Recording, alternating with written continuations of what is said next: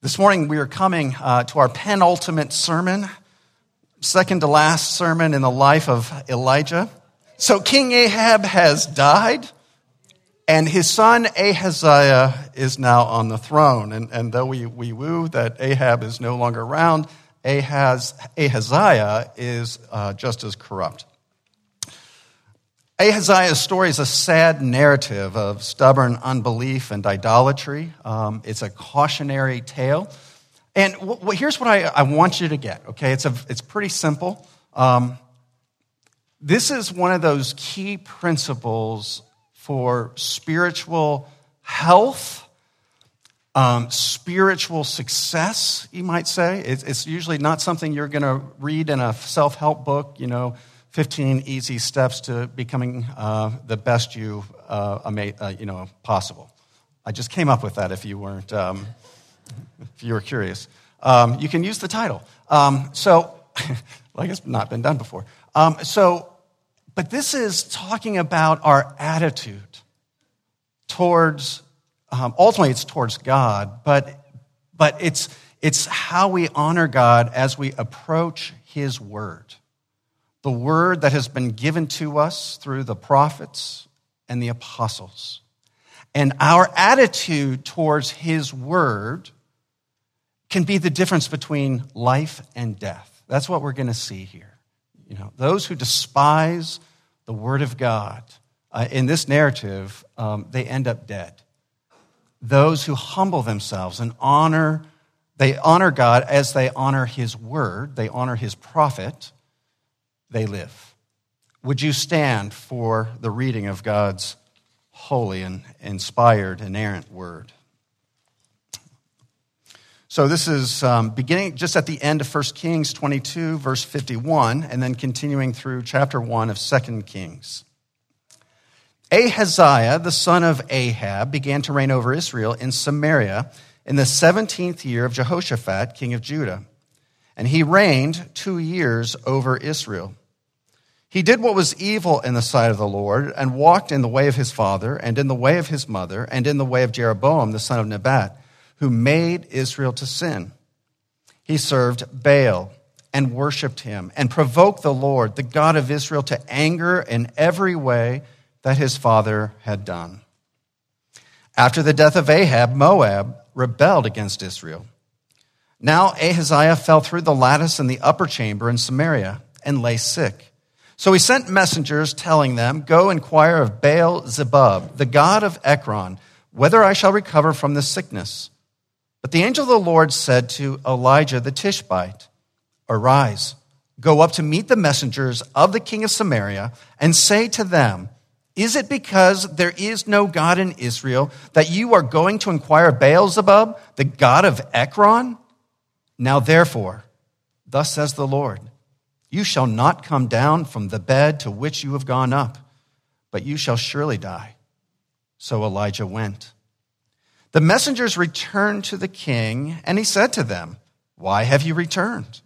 And they said to him, There came a man to meet us and said to us, Go back to the king who sent you and say to him, Thus says the Lord, Is it because there is no God in Israel that you are sending to inquire Baal Zebub, the god of Ekron? Therefore, you shall not come down from the bed to which you have gone up, but you shall surely die. He said to them, What kind of man was he who came to meet you and told you these things?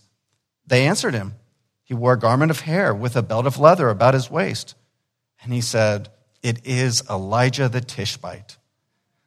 Then the king sent him a captain of fifty men with his fifty he went up to Elijah, who was sitting on the top of a hill, and said to him, O man of God, the king says, Come down.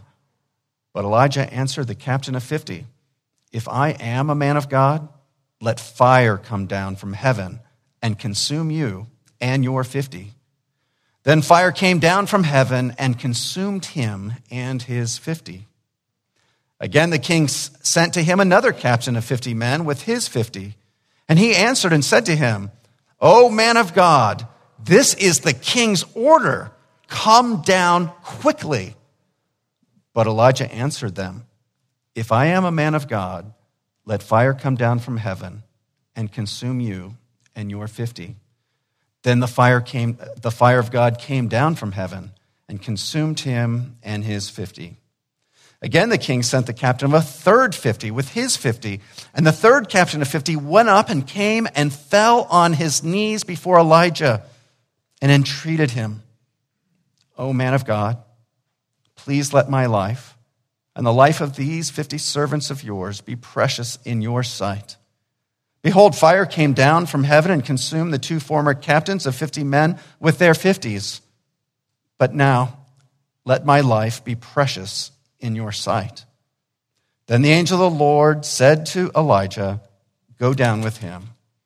Do not be afraid of him. So he arose and went down with him to the king and said to him, Thus says the Lord, because you have sent messengers to inquire of Baal-zebub, the god of Ekron, is it because there is no God in Israel to inquire of his word? Therefore, you shall not come down from the bed to which you have gone up, but you shall surely die. So he died according to the word of the Lord that Elijah had spoken. Jehoram became king in his place in the second year of Jehoram, the son of Jehoshaphat, king of Judah, because Ahaziah had no son. Now, the rest of the acts of Ahaziah that he did, are they not written in the books uh, of the Chronicles of the Kings of Israel? Would you bow your heads with me? Our God and our Father, your word is a lamp to our feet and a light to our path.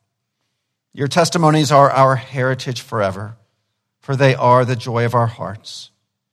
May we, by your spirit of grace and wisdom, incline our hearts to perform your statutes forever to the end. And this we pray in the great name of Christ. Amen. You may be seated.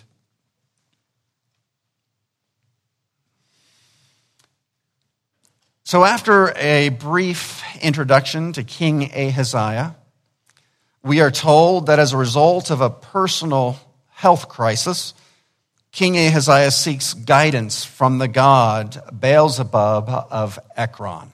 Okay, so he's going to Baal-zebub of Ekron. Now, just a, a, note about the division of the books here. It, it seems a little of an odd place, but don't forget that originally when First and Second Kings were written, they were written as one book. It was just Kings. And when they came to the time of translated into the Greek, which required them to insert lots of vowels and it, lengthened the, the books, um, they had to break it into two scrolls. And I don't know why they, they kind of, it seems like they break it right in the, in the middle um, of this narrative concerning King Ahaziah, but it does appear that it actually begins at the end of First Kings. Ahaziah is the son of Ahab and Queen Jezebel. And, and by the way, Queen Jezebel is still alive, so she's going to be alive until the next king is killed. Um, Ahaziah's reign over the northern kingdom in place of his father Ahab is quite brief. It's, it's listed here as two years, but the way the timing would work is probably a lot less than two years. We're told that Ahaziah continued in the worship of Baal instituted by his parents, um, as well as, and, and, it, and it also includes, not only did he promote Baalism, the worship of this Phoenician god, but he also continued to promote um, this, uh, this calf worship, um, the, the, the, golden calf shrines, perhaps meant to be a worship of Yahweh, but uh, it was considered unacceptable to God and that was what was communicated by the prophets of God. We're also told um, that Ahaziah faces this life threatening accident. Um, and uh, just at the beginning of 2 Kings, um, verse 2, we're, we're just simply told that Ahaziah fell through the lattice in his upper chamber in Samaria. So essentially, you know, they didn't have glass panes. You know, they had these lattices, this kind of mesh uh, that would allow for both protection from the elements, but also airflow, like a, a kind of wooden screen. Um, and you could probably open it like shutters. So the idea is that apparently he's either leaning out or leaning against this lattice. He's on a, a second floor of his uh, palace, and it just, you know, it, it gives way, and he falls through. He falls to the ground of the first floor. And the result of, of this is this uh, very serious injury, which will eventually result in his death. Being unsure whether he will survive his injuries and desperate to know what his future will be, King Ahaziah decides to send messengers um, to this Philistine city of Ekron, where they are, you know, uh, uh, described as worshiping this particular god, um, Baal Zebub. Okay, Baal Zebub. The exact nature of Baal Zebub, scholars are not clear on. Okay, so we, we don't know about this title because the title literally translated means Lord of the Flies. Okay, so that's Beelzebub. And it could be the most likely explanation uh, for this title um, is that it's a, it's a corruption of the true title. It's, it's the, the Hebrew author here is making a play. He's, he's using the closeness of Beelzebub with perhaps the real title, which would have been uh, Beelzebul, bull with an L on the end. Beelzebul means something like um, exalted Lord or the prince of, of, of Baal, something like this. So um, Beelzebul would be like this, you know, high honorific title. And so it may be that this is where the author is mocking this particular God. He's saying, yeah, he's, he's no prince. He, he's no exalted Lord. He's really, he's, he's the, the Lord of the flies. And if you think about, well, what attracts flies? Okay. Usually it's manure, it's dung. Okay. That's what he's the Lord of. Um, and, and so likely that's what this, what's being suggested here. In the New Testament, um, uh, Beelzebub is used um, as almost a reference for what stands behind these false gods. It's, it's a reference to Satan, it's a reference to demonic powers. And even carried into the presence, many of you were forced to read a book uh, by, I think, William Golding, uh, The Lord of the Flies. there was a, a, there was this um, uh, a while ago, but my kids asked me to tell them a story. I, I couldn't think, you know, just make up a story. And, and I had just recently read The Lord of the Flies, and I thought, well, this is an adventure of kids, you know, shipwrecked on an island. So I began to tell them this story. And, and I got to the little bit of the darker parts before I had to stop. And, and then, find, but I never told my kids where I got the idea from. They just thought I made it up until my daughter, Kate, read The Lord of the Flies, and she's, she, couldn't believe that her pastor dad, you know, um, used this to tell this fictional story. But anyway, but the point of The Lord of the Flies is, is that this, this title is just pointing to this, this evil that's present, an evil that's almost demonic in nature. And in his telling, his point is that this flows out of the heart of civilized mankind. That's what his point of the, the story is. It's an, actually a, a really good novel in that respect. Well, in any case, um, uh, Ahaziah expects to receive a divine word from this God concerning his condition. Um, more than this, uh, the king is probably hoping that this God, Beelzebub or Beelzebul, will offer his curative powers. You know, maybe if he gives the right offering or the, the right donation, that this God will um, actually help bring, his, bring about his healing. And, and at this point, we need to be reminded um, that there are certain practices that are clearly denounced uh, as abominable practices in the scriptures. They're denounced with the strongest language. Ahaziah is seeking a forbidden source of knowledge.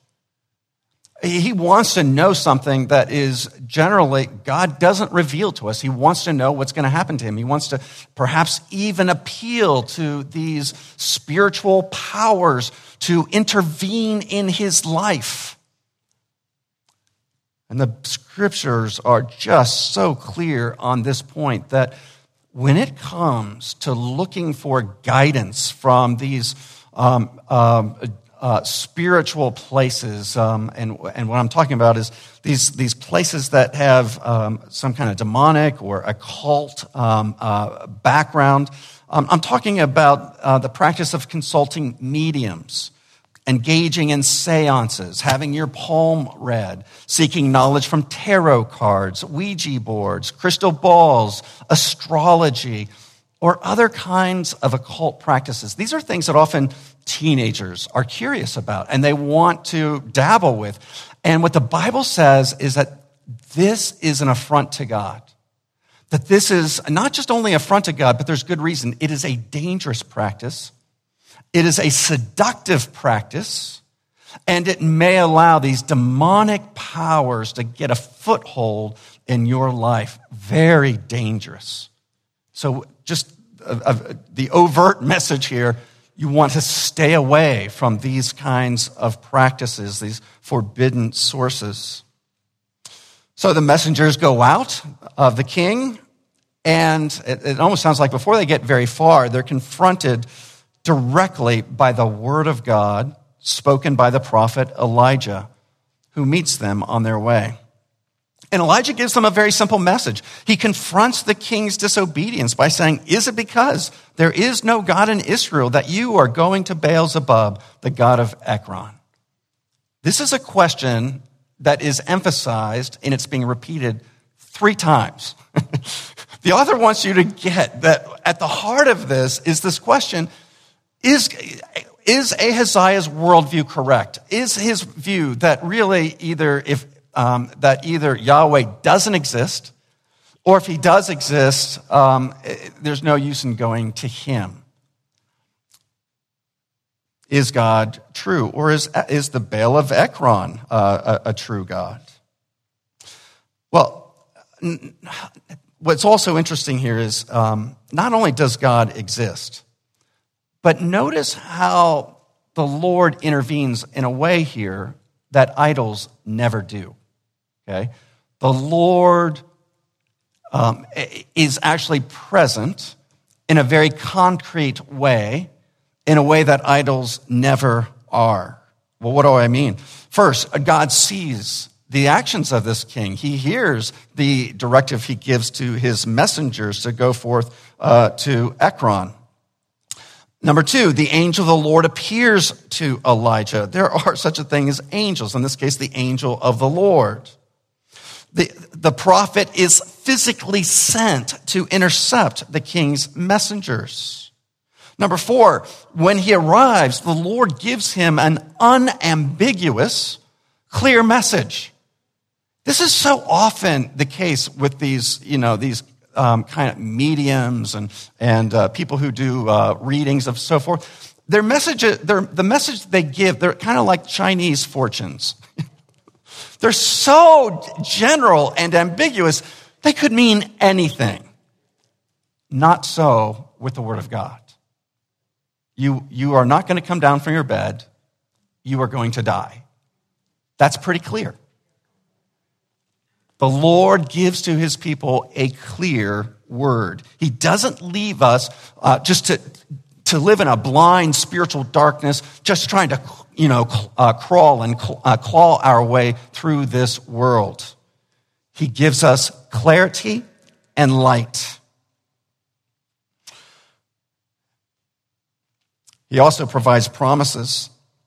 And he has shown massive evidence in fulfilling those promises, especially and most critically, the promises that are fulfilled in the coming of the Messiah, the Savior, who is um, uniquely uh, the fulfillment of these promises. And he is uniquely able to solve our most pressing concerns. That is, the concern that we have for the forgiveness of sins, the concern that we have for reconciliation with God, the concern that we have for eternal life, the concern of entering through the narrow door. So, why do we, like Ahaziah, fail to consult the Lord in prayer? Why do we fail to seek his wisdom in His Word. Why do we fail to believe God? Why do we fail to trust His promises when He has shown us over and over His power to answer, His power to fulfill His Word and His promises? Not only does the king provoke God to anger in his unbelief and idolatry, but we need to see the consequences of despising God And, and this despising of God is in the direction of despising the Word of God.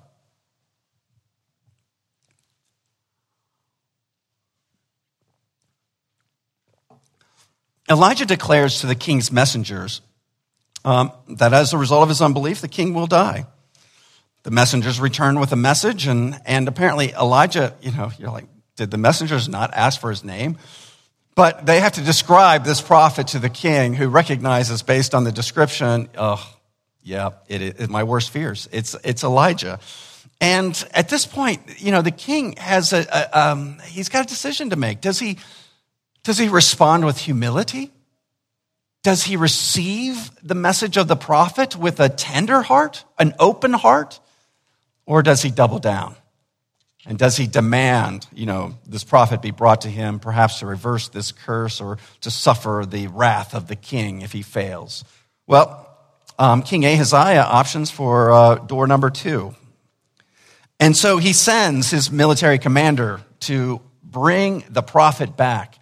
Um, he sends a captain with 50 men. They go, they see Elijah. He's sitting on a hill. And in this, this is, uh, in a certain way, of just reflecting on this is where God usually meets with people is on top of hills, on, on top of mountains, and, and this is being symbolized. The prophet is here not just merely as a man, Elijah, who's, you know, guilty of some crime, but he is present. This idea of sitting on the mountain is he is he's operating in his official capacity as the prophet of God, as the man of God, as the representative and spokesman representing God. Okay, so that's important to understand here. And so when the, this captain um, demands, the, you know, the king says, come down, well, at this point, the state is overreaching. the state is not above the prophet of God because he's, he's God's man um, he needs to approach God in a very different way, in a different manner, with a different attitude. But rather than this, he just demands, You come down now, you're under arrest, we're taking you away. Well, then he's, Elijah just says, Well, if I am a man of God, may the fire of God come down, the fire of heaven. And, and in Hebrew, th- there's a play on words here. In Hebrew, man is ish. So will the, they're saying oh, Ish of God, come down. And, and Elijah says, well, if you want the Ish of God to come down, instead what you're going to get is the fire. That is the Aish. you're going to get the Aish of God. So there's this little play on words um, that we see here. And indeed, just like at Mount Carmel, the fire of God as a consuming fire comes. And these men are, you know, uh, like they've been hit with a phaser blast. They just disappear. They're, they're incinerated um, and they're struck down. Well, the king hears about this, and you would think, will this cause the, the king to perhaps um, uh, move in a more uh, humble uh, way, in a more humble direction? But no, he just simply says, well, that, you know, I don't know what went wrong there, but I'm sending another captain, you know, maybe a more forceful captain.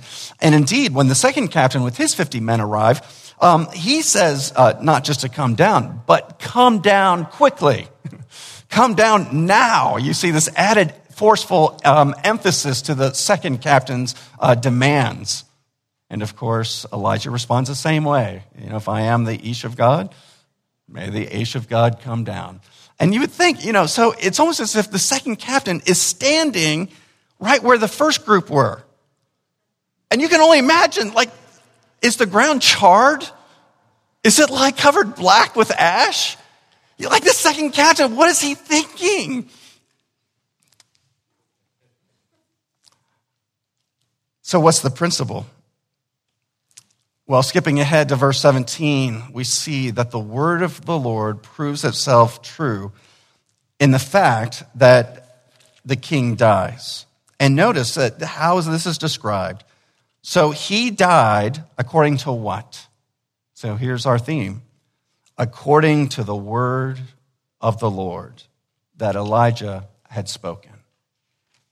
God's word was despised, and the result is all those who are despising the word of God, they're rejecting it in a high handed fashion, they end up dead. Uh, now, it's true that there are many people who despise the word of God today, and nothing seems to happen.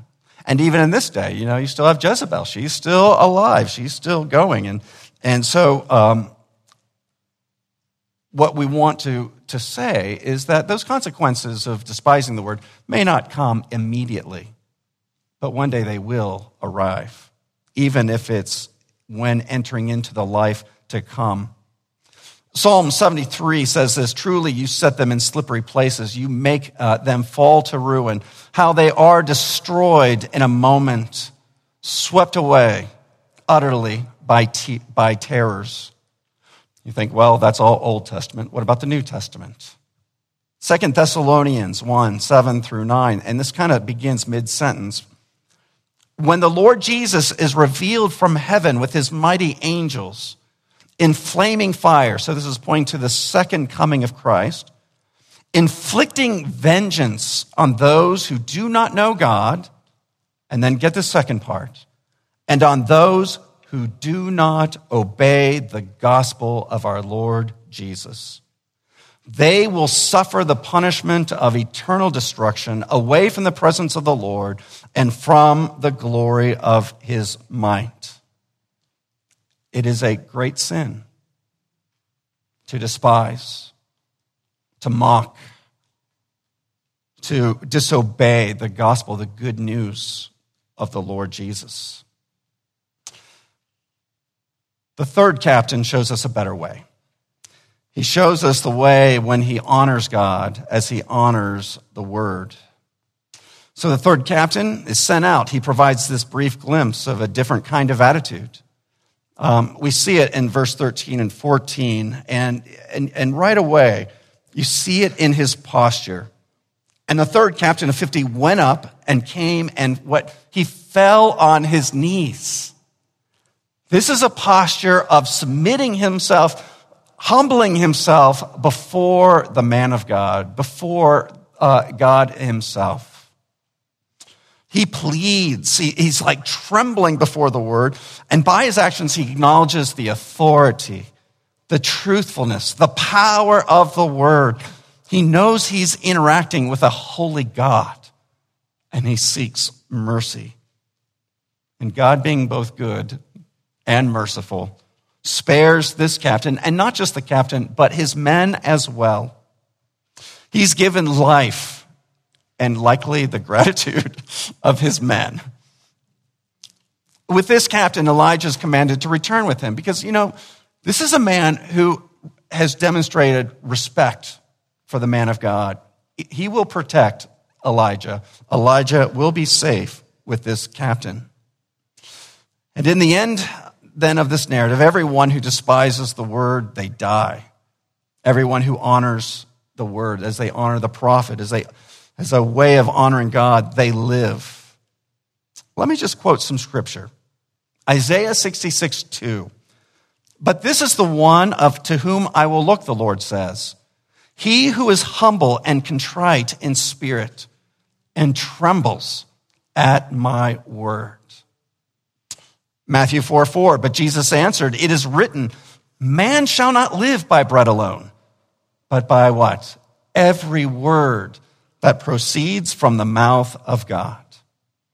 1 Peter chapter 2, like newborn infants, long for the pure spiritual milk, that by it you may grow up to salvation, if indeed you have tasted that the Lord is good.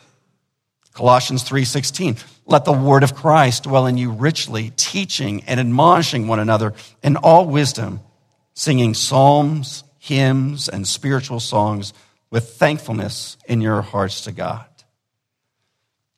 What is your attitude to the Word of God? It is a word that has been given to us through the prophets and the apostles. Is there an area of your life that, like Ahaziah, is in rebellion to the Word? Or with deep reverence, are you placing yourselves under its authority, recognizing its truth, its beauty, its, its central theme that life is found in no other place than in Jesus Christ? We serve a holy God who takes great offense when his word is neglected or consciously disobeyed. It was said of John Bunyan, the author of Pilgrim's Progress, that if you cut him anywhere, his blood ran bibline. That's what we want. We want to be so filled with the Word of God. You cut us any place, our blood runs bibline. Would you bow your heads with me? We give you thanks, O God, for the gospel of your Son, the crucified and risen Redeemer, and for the words that you gave through the prophets and the apostles, written down for our spiritual good, that through patience and learning we might have an unshakable hope in you, the triune God. Now may you, the God of all truth, grant us to be like minded with one another, according to Jesus, that we may be with one mind and one mouth we may glorify you, Father, Son, and Holy Spirit. Amen.